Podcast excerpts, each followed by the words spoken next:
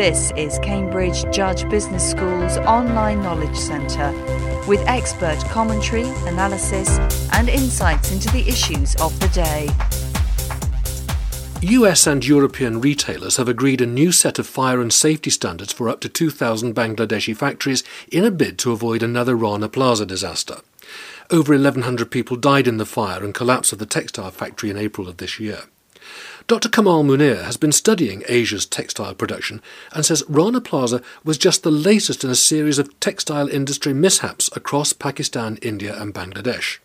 He says mishaps in the textile industry appear to have risen since 2005 when the quota system was abolished with deregulation of the trade and exports to America, the biggest market. Among the results, increased pressure on owners and workers. Dr. Munir feels textile factory owners must be monitored and scrutinised more closely.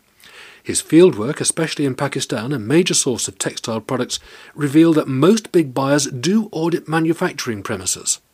One of the prescriptions that has been coming up following the Rana Plaza disaster has been that we monitor or scrutinize our suppliers more closely. Now, I have done a lot of field work in developing countries such as uh, Pakistan, for example, uh, which is a major source of textile products.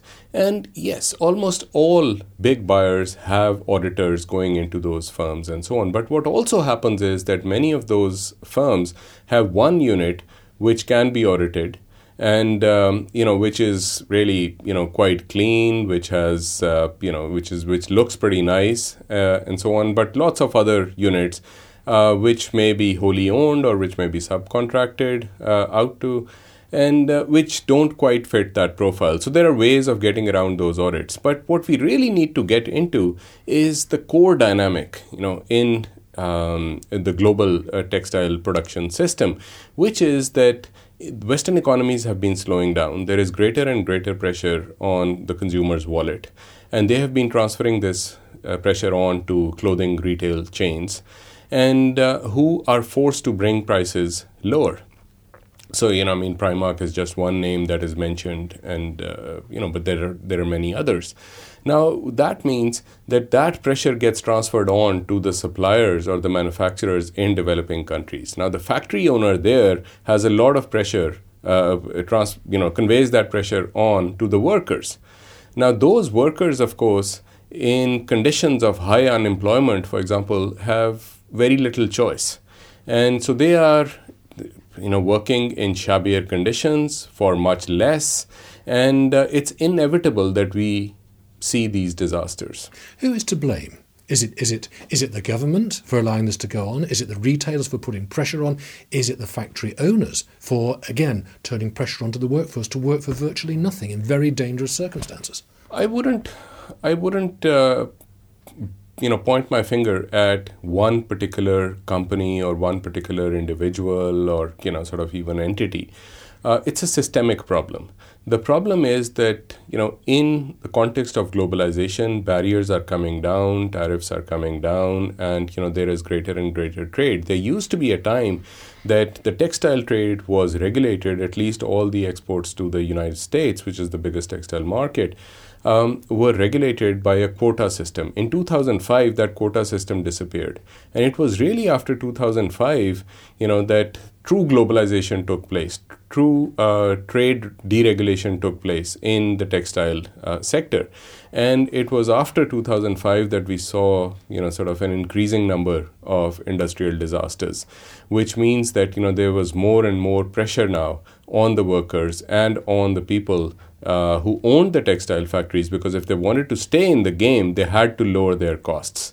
Of course, the other problem is that, you know, I mean, one solution is that you can always uh, increase your capabilities, develop more capabilities, and move up the value chain. But in number of those countries, that requisite um, investment in human resources is not present. So the only way out for a lot of these guys to survive or to stay in the game is by lowering costs further and further. And what you see then is, you know, um, what you read in the newspapers. Are you an advocate of turning the clock back to 2005 and, and introducing stronger regulation? Well, we need stronger regulation either way, whether we you know go back to a quota system or not. But we as consumers need to be prepared to pay higher prices uh, for the products that we wear. Perhaps we should wear fewer, right? Uh, and not buy as many. Uh, but at some point, you know, we need to curtail what is going on in this production system. Some progress has been made, hasn't it, in, in that area since Rana Plaza, in that the uh, the Bangladeshi Fire and Building Safety Accord has been announced, and, and some of the manufacturers have. Well, the retailers have been dragged to sign up to that, screaming that they didn't want to. So some progress is being made.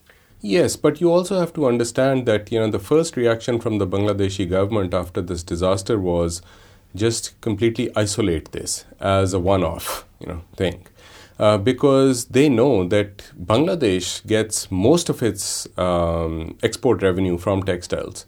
So they don't want to shut the industry down. Right? So they want to basically suggest to you that you know this was a one-off thing. This was you know the person who owned the factory was responsible. Let's hold him responsible. Let's prosecute him, and so on and so forth. But what I am pointing out is that this is a systemic problem, and it goes beyond that one individual. It goes beyond Bangladesh. It goes it you know to all the countries who are involved in this particular trade so yes i mean there are some measures that are being taken but in my view not enough there are a couple of issues aren't there relating particularly to pakistan where men are being fired and women are being hired that is true. That's a very interesting development. Of course, you know, we have been through that in Western countries, you know, more than 100 years ago um, eh, women who are also known as the Reserve Army of Labor are being inducted into the textile uh, industry, especially in a stitching uh, role.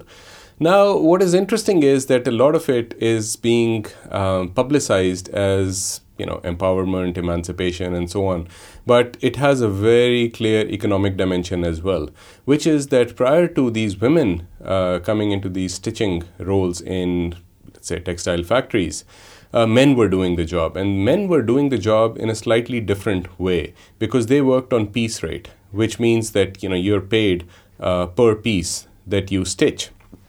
Women are not coming in on piece rate. Piece rate, of course, affords a lot of flexibility to the worker because they can work for you, and in lean times, you know, they go off and work somewhere else. Plus, they do not have to follow certain uh, timings in the factory. They can come and finish the work, you know, uh, by the evening, and that's all you want, as long as they do the work.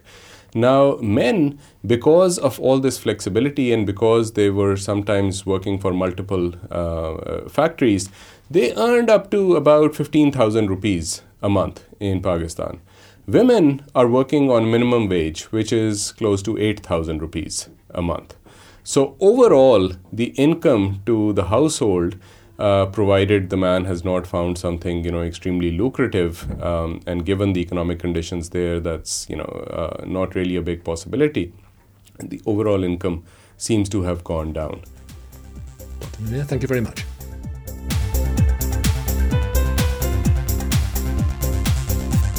This programme was produced by the Cambridge Judge Business School as part of its online broadcast series.